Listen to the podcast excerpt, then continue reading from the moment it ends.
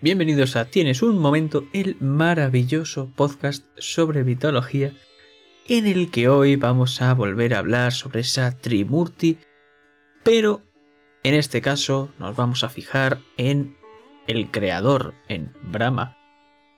Antes de eso, como siempre, presentar a nuestro querido intérprete, fanático del matriarcado, del orden cósmico, creador de la mitología hindú y muchas otras. ¿Qué tal estás, Jack?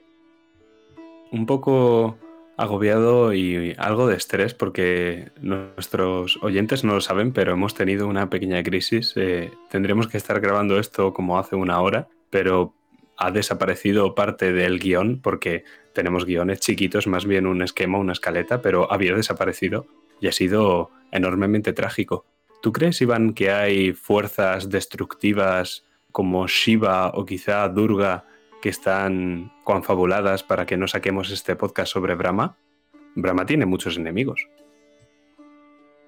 Puede ser, a ver si la has creado tú y quieres que sea así. Oh, por favor. Pero no es el creador Brahma. No debería ser Brahma el que haya creado estas cosas, sino yo.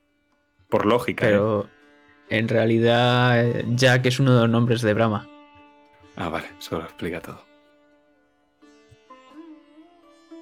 ¿Quién es Brahma? Bueno, el creador, integrante de la Trimurti junto a Vishnu y Shiva, como ya vimos en el, en el propio podcast de Shiva, su consorte es Sarabasti y se le conoce como el padre de dioses y hombres. En los Puranas se le describe como un hombre de piel rojiza, con cuatro brazos, cinco cabezas con barba blanca, ¿no? Así un poco como la muestra de la sabiduría. Pero fuera de los Puranas solo van a ser cuatro cabezas, Viste de blanco, monta un ganso y en sus manos lleva una jarra, en otra un rosario, en otra una flor de loto y en otra el texto de los Vedas. Pero ¿cómo se creó el mundo en esta mitología? Es un poco una fumada, diría. Al principio el universo está repleto de oscuridad, como si todo estuviese sumido en un sueño, ¿no? Entonces Dios aparece en el universo junto a los cinco elementos y todas las demás cosas, disipando esta oscuridad. Y quería producir criaturas de su cuerpo, por lo que crea el agua y en ella deposita una semilla. Esta semilla lo que va a hacer es convertirse en un huevo dorado y de este nace él mismo, el dios, como Brahma. En realidad nace, mejor dicho, al año, ¿no? Y es gracioso porque parte el huevo en dos con el pensamiento. No sé si acaso es un tipo de Jedi de Star Wars, Brahma. Pero en el Mahabharata y varios Puranas se dice que sale de un loto que brota del ombligo de Vishnu. En el Vishnu Purana, por ejemplo, nos dan un poquito más información sobre este huevo. Nos dicen que la matriz de este huevo era como el monte Meru y estaba compuesto de montañas y océanos, Contenía planetas, mares, dioses, demonios, la humanidad y muchísimas más cosas. El cambio aquí también, por ejemplo, es que nace del Brahma después de mil años y mediante la meditación empieza a crear. Como la Tierra también estaba debajo del agua, lo que hace es convertirse en un jabalí para cavar y alzarla con los colmillos para poder seguir creando, pero hemos dicho varias veces creando el creador Jack, háblanos de Brahma el creador. Primero a lo que quiero hacer referencia es que nos has contado dos cosmogonías de creación del mundo que son radicalmente distintas, ¿no? En una has hablado de Dios y que como ese Dios se insemina a sí mismo y luego sale del propio cascarón del huevo, siendo él y siendo luego Brahma. Y luego nos has hablado de la flor de loto, esta que nace del ombligo de Vishnu. Y es que aquí podemos ver cómo entre estas dos cosmogonías se ve el poder de las sectas que inventan estos mitos, por así decirlo. Está la secta de Brahma, que sería la primera que nos has contado, y luego los Vaisnavas, este culto a Vishnu, que pone a Brahma como realmente solo un producto de Vishnu. Y para ello realizan unas acrobacias eh, argumentales que me parecen muy, muy interesantes, ¿no? está escrito que Brahma es la primera criatura del universo. Pero claro, si tú quieres justificar que Vishnu es más importante que Brahma, ¿cómo lo haces? Pues los Vaisnavas dicen que Vishnu no es una criatura, no aparece porque siempre fue. Entonces, claro, ya no tiene que aparecer y ya es más importante que Brahma. Por ejemplo, a Brahma se le conoce como Pitamaha, es decir, el abuelo, el gran padre. Y Krishna, que es un avatar de Vishnu, es conocido como Prapitamaha, es decir, el padre del abuelo. Lo que tenemos que tener aquí claro es que estos textos posvédicos del hinduismo tienen múltiples teorías sobre la creación del mundo en función del culto del que estemos hablando. Antes has mencionado a la Trimurti. La Trimurti está compuesta por tres dioses, serían Brahma, Vishnu y Shiva, que serían el creador, el preservador y el destructor, respectivamente. Brahma, de esta forma, representaría una especie de equilibrio entre Shiva y Vishnu, que son fuerzas opuestas. Pero esta es una imagen que nos transmiten los Puranas, y ni siquiera todos los Puranas, algunos Puranas. Tú has mencionado otros en los que Brahma está completamente supeditado a Vishnu, y también en el podcast de Shiva mencionamos alguno en los que tanto Vishnu como Brahma están supeditados a Shiva. Bien, como todo en el hinduismo, esto no es ni de lejos una cosa cierta y definitiva. Recordemos la de contradicciones que hay aquí hay una diferenciación que tenemos que hacer, que son creadores primarios y creadores secundarios. Esto es acorde a las ideas de que para el hinduismo existe una parte inmutable del universo, es un plano metafísico de la realidad donde las cosas son, y otra que es una ilusión, que está sujeta a continuo cambio, que es la parte empírica. Entonces podemos hablar, grosso modo, de que esa parte inmutable sería Brahman y que la parte ilusoria, esa ilusión que nos rodea y que nosotros nos pensamos que es verdad, es Maya. ¿Quién es el creador primario? Responde a la pregunta de quién es el creador de este Brahman o de este mundo real, no ilusorio. Y eso está muy discutido. Hay distintas cosmogonías, hay unos que dicen que es Brahma, como la primera que nos has hablado, hay otros que dicen que es Purusha, hay otros que dicen que es Prajapati, hay otros que dicen que es Devi. Bueno, hay un lío aquí enorme, ¿no? Y en el Mahabharata, como ya has mencionado, el Mahabharata es un texto bastante posterior que ya, sobre todo el Bhagavad Gita, está influenciado por un importante culto sectario de Vishnu. Entonces, Ahí ya en el Mahabharata, a Brahma, en lugar de ponérsele como un creador primario, que es lo que has hecho tú con el primer mito que nos has contado, se le pone como un creador secundario. Y el creador secundario tiene una desventaja, que es que lo que crea no es la realidad absoluta, sino que crea la ilusión. Entonces hay cierta connotación peyorativa hacia Brahma. Aunque es Brahma el que da lugar a los prayapatis, a los brahmanes, a los reyes, al agua, el cielo, la tierra, el aire y el tiempo, no es el que crea la realidad.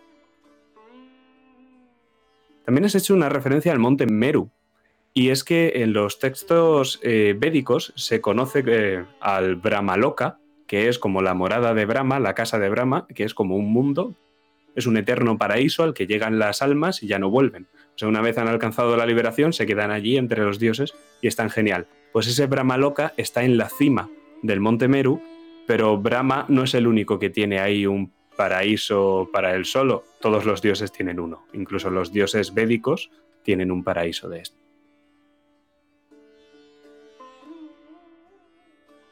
Y ahora vamos a hablar sobre esas múltiples cabezas, porque ¿de, de dónde salen? Hay bastantes versiones, pero yo quiero centrarme en una que me parece tanto turbia como graciosa a partes iguales y es la que encontramos en el Matsya Purana. De su propia sustancia forma a una mujer, Sarabasti, ya hemos hablado antes que va a ser su consorte. Viendo cómo su hija nace de su propio cuerpo, se enamora de ella. Entonces, Sarabasti dice, no, por favor, y se pone a su derecha, para que no la vea. Entonces, del cuerpo de Brahma surge una cabeza para verla. Entonces ella se va hacia la derecha otra vez y hacia atrás. Entonces salen dos cabezas más de él. Y entonces ella dice, bueno, ya está, me voy volando. Se va hacia los cielos, entonces, para que él pueda seguir viéndola, saca otra cabeza más. Y entonces le dice, oye, si bajas y vienes conmigo vamos a crear todo tipo de criaturas. Dioses, demonios, lo que tú quieras. Y ella dice, bueno. Y entonces baja y van a estar yaciendo durante 100 años divinos, que a mí esto me recuerda muy fuertemente a Zeus y a Hera, ¿no? Con esos 300 años que se pasaron de luna de miel. Quiero decir que me encanta el eufemismo de crear criaturas cuando realmente Brahma quería decir vamos a echar tremendo polvo. Es el nivel de eufemismo que solo puede llevar a cabo un demiurgo. Pero, Jack, hace mucho que nos cuentas mitos. Cuéntanos un mito. Cuando en el Mahabharata Bhishma es interrogado sobre el origen de la palabra Raja, Bhishma nos cuenta una historia. En primer lugar, nos dice que los hombres se hallaban en un estado de naturaleza, una edad de oro en la que solo reinaba la justicia. Sin embargo, poco a poco, el error, la ignorancia y las pasiones les van haciendo caer en la decadencia. Entonces, se genera un estado de guerra constante y los Vedas desaparecen. Y entonces los hombres tienen que suplicar a Brahma que salve el mundo y éste dota al mundo de un tratado, una ley que contiene los principios del Dharma, del Artha, del Kama y el Moksha. Sin embargo, este periodo de decadencia estaría llamado a repetirse. Supongo que esto suena. El mito de las edades o las edades de los hombres es común a varias mitologías. Aparece en los trabajos y los días de Hesíodo, aparece también en Platón, aparece en Ovidio, incluso San Jerónimo quiso inventar el suyo. Los hindúes también tienen edades. Primero tienen esta edad de un largo periodo de perfecta felicidad, de belleza, de justicia, y luego ya hay una segunda edad donde todas estas virtudes son menores, luego hay una tercera edad donde la virtud y el vicio estarían mezclados a partes iguales, y ya la cuarta edad donde casi todo es vicio y la virtud es muy raro, es el periodo presente, que se conoce como Kali Yuga, todo junto. Bien, todas las etapas tienen una degeneración progresiva de la primera hasta que llegamos al presente, donde todo el mundo suele decir que siempre estamos cuando peor estamos, ¿no? Es un poco la edad de hierro de la que habla Hesiodo, el Kali Yuga, de la que hablan los hindúes. Lo que también tiene de curioso la mitología hindú es que nos dice que al final del presente periodo, del Kali Yuga, todo va a ser aniquilado. Y como figura del destructor, el que ha de hacerlo es Shiva, y entonces desencadenará sobre la Tierra un cataclismo de fuego y de agua y todo será reducido al estadio primordial original, es decir, a la primera edad. Este fin del mundo se conoce como Pralaya, que es el periodo final del Kali Yuga. Este es el periodo en el que Brahma está durmiendo sin sueños hasta su despertar, que se inicia en el ciclo siguiente. Entonces, después de un largo periodo, todo comienza de nuevo. Y es que cuando en algunas religiones, mitologías, hay un fin del mundo tan claro y una degeneración progresiva, probablemente penséis, vale, es como el cristianismo, creación del mundo, primera venida de Cristo, segunda venida de Cristo y final. Una religión que parece que tiene un tiempo completamente lineal. Ves el principio, ves el final. Pues no, realmente Brahma es la persona que crea el tiempo es un creador secundario y el tiempo es solo una ilusión. Entonces Brahma es el creador de este mismo. El tiempo de Brahma se conoce como Mahakalpa, que es un gran periodo cósmico que es un día y una noche en la existencia de Brahma. Hay muchos autores que han dicho exactamente cuánto dura un Mahakalpa. Yo he cogido la cifra de Sister Nivedita, que es una de las más bajas y por tanto más fáciles de pronunciar. Atentos, son 4.320 millones de años. Eso es lo que dura un día y una noche de Brahma, 4.320 millones de años. Es decir, estoy contando aquí siete ceros y tres cifras delante, ¿de acuerdo?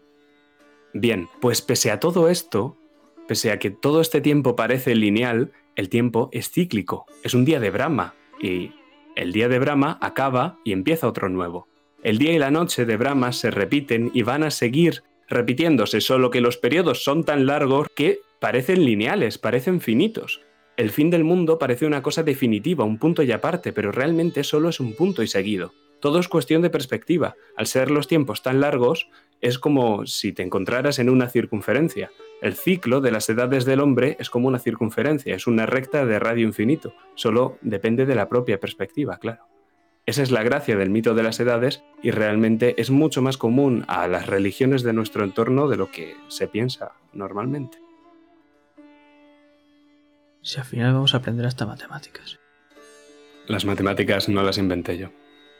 Pero ayudaste. Pero he hablado varias veces sobre cierta consorte, Sarabasti, y creo que estaría bien, ¿no? Hablar un poquito más de ella. O sea que, ¿quién es Sarabasti? Bueno, es una diosa de la sabiduría y la ciencia, madre de los Vedas e inventora del alfabeto de Vaganari, además de ser, como ya he dicho, la consorte de Brahma. Tiene cuatro brazos y en sus manos tiene una flor que ofrece a Brahma, un libro de hojas de palmera, un rosario llamado Shivamala y un pequeño tambor. En otras representaciones tiene dos brazos y sostiene un instrumento que no sé cómo se llama, pero para que nos entendamos parece una especie de banjo. Y está sentada en un loto. La unión con Brahma, como hemos visto, es bastante incestuosa, ¿no? Y esto es visto como un delito por los demás dioses, y es que ya vimos cómo Shiva cortó una cabeza de Brahma por esa discusión, ¿no? que tuvieron en el podcast de Shiva. Pero en esta versión lo que vamos a ver es cómo se la corta Shiva al enterarse de este incesto. Se la conoce con dos formas, la de diosa y la de río. Su nombre significa algo así como la acuática. Y es que en un principio parece que fue una deidad fluvial y se le ofrecía sacrificios en la orilla del río Sarabasti y Drishadvati. Pero antes nos has hablado sobre Brahman y sobre ilusiones y sobre varias fumadas más. No me ha quedado del todo claro. Cuéntanos un poco más sobre esto. Vamos a ver. El Brahman es un concepto clave en el hinduismo. A partir del 800 a.C. voy a contaros un poco de historia porque si no sí que no vais a entender en lo absoluto. A partir de 800 a.C., los textos religiosos que teníamos antes, los Vedas, que los Vedas son himnos que se dedican a los dioses, estos textos se van a volver más filosóficos que devocionales. Entonces se van a ir abandonando los himnos y la gente empieza a preguntarse el porqué de las cosas y a escribirlo en lo que son los Upanishads. Esta etapa es la etapa que se conoce como posvédica y el inicio de la etapa posvédica podríamos catalogarlo como brahmanismo. Os suena ya algo, ¿no? Brahma, Brahman, Brahman, Brahmanismo. Bien, pues son cosas distintas todo, aunque no os lo creáis. Gradualmente, a medida en la que empiezan a preguntarse cosas sobre quién creó el mundo, por qué de todo esto, por qué hay tantos dioses, qué significan tantos dioses, se va a intentar alcanzar la iluminación espiritual. Entonces el viejo panteón védico, eh, con dioses que representan los fenómenos atmosféricos, como Indra, que es dios del rayo, o en un panteón bastante similar al panteón griego, eso ya se va dejando atrás, se van dejando atrás esos sacrificios y el culto religioso se va centrando hacia una especie de monismo a partir del cual los distintos dioses solo son manifestaciones de un único dios. Y ese un único dios es la totalidad, es el absoluto, es la eterna realidad, excede el ser un dios porque lo es absolutamente todo. Eso es el Brahman y es completamente neutro. El Brahman es distinto a los Isvara. Los Isvara son los grandes señores que componen la Trimurti y son distintos al resto de dioses que componen el panteón védico. Pues aún así, el Brahman es como la conjunción de absolutamente todo lo existente, entre ellos los dioses. Bien, pues Brahma es uno de los Isvara y concretamente el que mejor encarna esta idea del Brahman. La consecuencia es que Brahma se convierte en una personalización del absoluto, y al ser el absoluto, trasciendes. Sé que todo esto es un lío y creo que me estoy explicando de culo, pero lo más importante es que el concepto este que tiene el hinduismo del Brahman, que representa la totalidad, es personificado en el dios Brahma, que es el que estamos tratando en este podcast. Entonces, los mitos que tú nos has estado contando, Iván, son realmente una excepción, porque en ellos Brahma tiene una parte activa. Realmente la mayor aparición que tiene Brahma en muchas epopeyas y en muchos mitos es de un ser completamente trascendente al mundo. O sea, es ese dios que está sentado en su trono, que aparece al principio y al final a veces y que ya está, que el resto del mito pasa a su alrededor. Muchos de los mitos del hinduismo se inician porque el Brahma bendice o maldice a alguien. y luego se va y deja que la gente se apañe y ya está. Si justo le he dado la bendición a un demonio que va a destruir absolutamente todo el universo, ya no es problema de Brahma. Ya los otros dioses se organizarán y harán lo que tengan que hacer para cargarse ese demonio. Y lo mismo pasa con las maldiciones. O sea, él maldice a un dios, ahora te vas a reencarnar como ser humano. Y a partir de entonces el mito lo que te cuenta es la historia de ese dios encarnado como un ser humano. A Brahma ya lo demás le da igual. Es un dios completamente trascendente, un dios supremo. Esto que ocurre con Brahma en los mitos hindúes no es excepcional, como os podría parecer. Realmente es bastante común el retiro de la trascendencia del dios primordial que se pasa al cielo y que ya deja de aparecer en los mitos y en la vida cotidiana de los dioses. Pasa con Urano, por ejemplo. Urano, en el momento en el que Cronos le destrona, sigue vivo, lo único que hace es castrarlo. ¿Qué pasa? Pues que ya da igual, es el cielo, ya está. Pasa con Anu, en la mitología sumeria, que es sustituido por Enlil. Pasa con Ra, que es sustituido por Osiris, y este Osiris también acaba trascendiendo y es sustituido por Horus.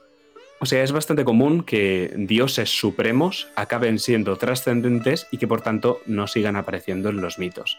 Esto, por supuesto, tiene un efecto, y es que devocionalmente el culto a estos dioses que los pone como supremos y que centra el culto hacia ellos acabe siendo menos importante, porque si no apareces en los mitos, si no eres un dios popular, ¿qué más me da que estés ahí en tu trono maldiciendo y bendiciendo? Yo quiero saber lo que le pasa al pobrecico al que has maldecido, ¿no? Por eso los cultos de Vishnu y de Shiva acaban siendo tan atractivos que al final acaban siendo ellos mismos los dioses supremos. Antes has hecho referencia a que Shiva, en una de estas versiones del mito, corta una cabeza a Brahma. Ostras, ¿hay una mejor forma de explicar cómo el culto de Shiva estaba decapitando al culto de Brahma? Lo está sustituyendo por completo como Dios Supremo, pero es que Shiva, pese a ser Dios Supremo, sigue teniendo importancia en los mitos y sigue haciendo cositas, y lo vimos en su podcast, ¿no? Y ahora vamos a pasar a comentar un mito en el que sí que Brahma tiene un papel un poco más secundario, pero para seguir hablando un poco de Sarabasti, porque debemos conocer antes de este mito que Savitri y Gayatri son algunos de los nombres por los que se conocen también a Sarabasti. Pero en el Skanda Purana tratan a Savitri y Gayatri como entidades diferentes. Entonces, los dioses ya han hecho los ritos y ceremonias pertinentes para asegurar la vitalidad de los tres mundos, y solo queda hacer los sacrificios. Pero, y literalmente, como lo dice el mito, Savitri está ocupada con labores de casa. Se quedan sin tiempo para realizar estos sacrificios, por lo que Brahma manda a Indra por una esposa. Entonces Indra encuentra a una lechera llamada Gayatri.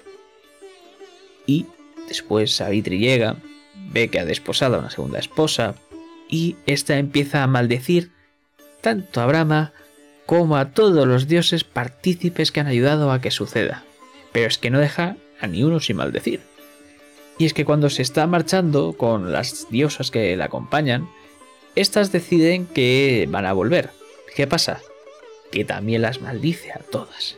Pero todo se soluciona ya que Gayatri bendice a todos anulando estas maldiciones, ¿no?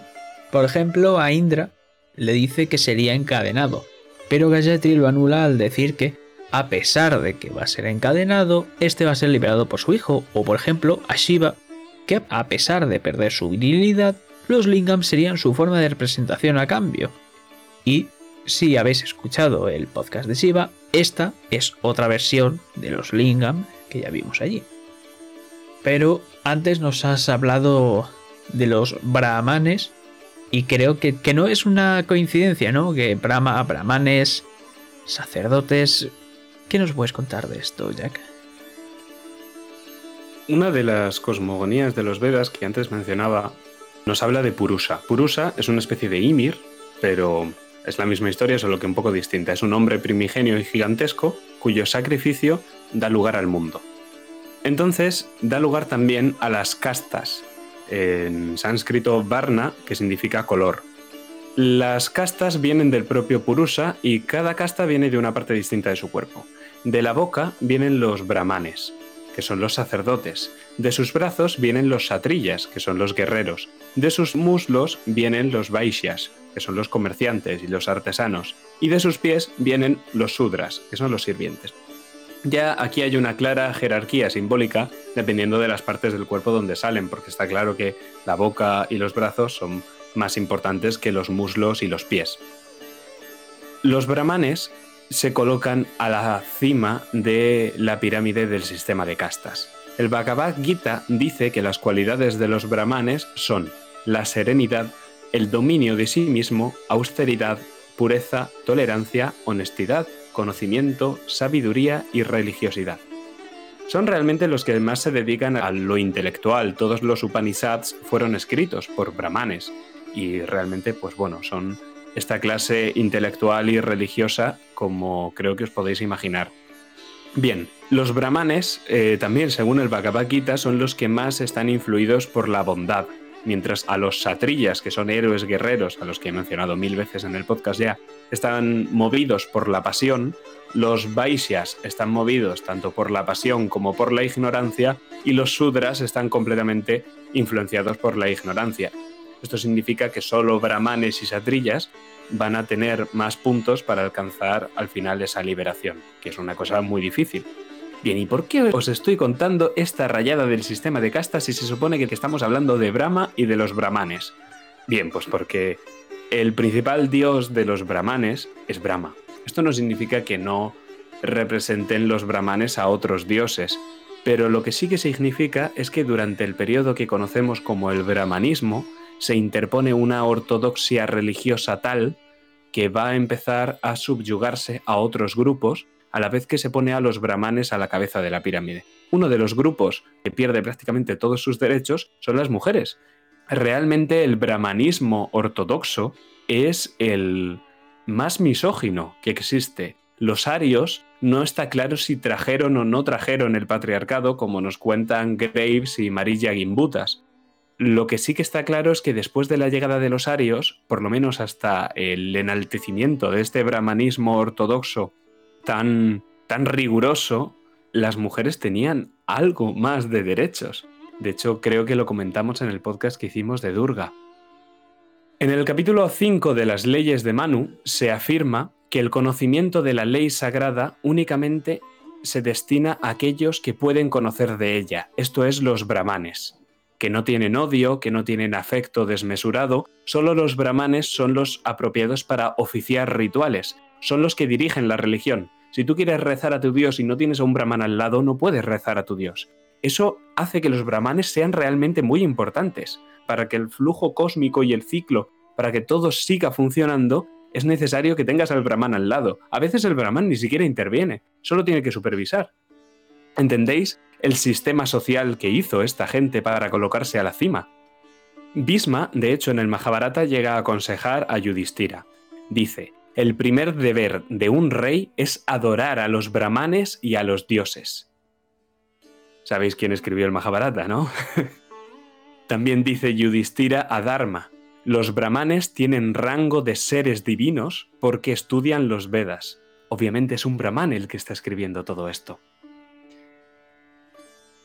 Y esto nos lleva a la decadencia del propio Brahma. Porque creo que hemos hecho antes mención de que Brahma es realmente, por su aspecto de dios trascendente, en la actualidad uno de los dioses con un menor culto en India. Pese a lo importante que es y a lo mucho que se le representa y al importante papel que tiene en general en los mitos, en la actualidad la gente en India en particular no es muy devota de Brahma, sobre todo si lo comparamos con el culto que tiene Devi, o sea, Durga, o Shiva o Vishnu. Hemos hablado antes de la ortodoxia religiosa que van a imponer estos brahmanes, que va unido a un sistema social determinado en el que ellos están en la cabeza. Esto realmente se consagra no tanto en los Upanishads como en los Dharmasastras. Antes hemos mencionado las leyes de Manu o la ley de Manu, esto es un Dharmasastra, es una especie de deuteronomio, para que nos entendamos. Los Dharmasastras se centran en cómo tiene que vivir su vida el cabeza de familia, y esto lo que hace es reforzar el modo de vida védico. Fueron escritos por los brahmanes, que como digo son los que tenían la autoridad religiosa, pero como no tenían poder político o económico, pues dicen, bueno, pues desde la religión vamos a explicarte políticamente cómo tienes que ser. Entonces, por eso en sus textos, principalmente los Dharmas Astras, se colocan como superiores. Pero ya hemos dicho que la suerte de Brahma va unida a la suerte de los brahmanes. Y conforme empiezan a aparecer otros cultos devocionales que ponen un mayor énfasis en el rezo en sí y en la devoción y en el amor al Dios, que se parece mucho a la devoción que se siente en algunos lugares de España por la Virgen local, por hacer una metáfora con el cristianismo que no es muy acertada, realmente es más importante que tú quieras mucho a tu Virgen y que tú le reces mucho a tu Virgen que que esté el cura diciéndote exactamente cuáles son los latines del rezo que tienes que decir para que Dios te haga caso. Entonces, si bien los Puranas, a los que hemos estado mencionando mucho hoy, sirven para poner a Brahma como miembro de la Trimurti, también van reflejando la pérdida de importancia que tiene este dios y cómo, por ser tan trascendente, otros dioses le acaban comiendo terreno. El mejor ejemplo de esto lo vimos en el podcast de Shiva, cuando Daksha, que es un Prajapati relacionado con Brahma, al final le acaban cortando la cabeza y le acaban poniendo la de una cabra. Pues lo que implica es la supremacía de Shiva sobre Brahma. Ya en los últimos siglos del primer milenio es cuando aparece esto. De hecho, a partir del siglo V, los ataques de los Vaisnavas y los Saivas hicieron caer el culto de Brahma hasta el punto de que en la actualidad apenas hay templos de Brahma en la India. Sin embargo, su culto sí que se ha mantenido bastante mejor en Indonesia, donde los hindúes que viven allí lo consideran todavía un dios muy importante e Indonesia y el sudeste asiático son ahora mismo los focos de culto de Brahma más importantes. Pero en la India el dios al final entró en un proceso de decadencia del que no se ha recuperado y que dura ya más de mil años. Y hasta aquí este tremendo podcast sobre Brahma. Como siempre, podéis dejarnos un comentario en Spotify. No, pero lo intentáis. Lo que sí que podéis hacer es dejarnos una tremenda estrellita o tremendas estrellitas.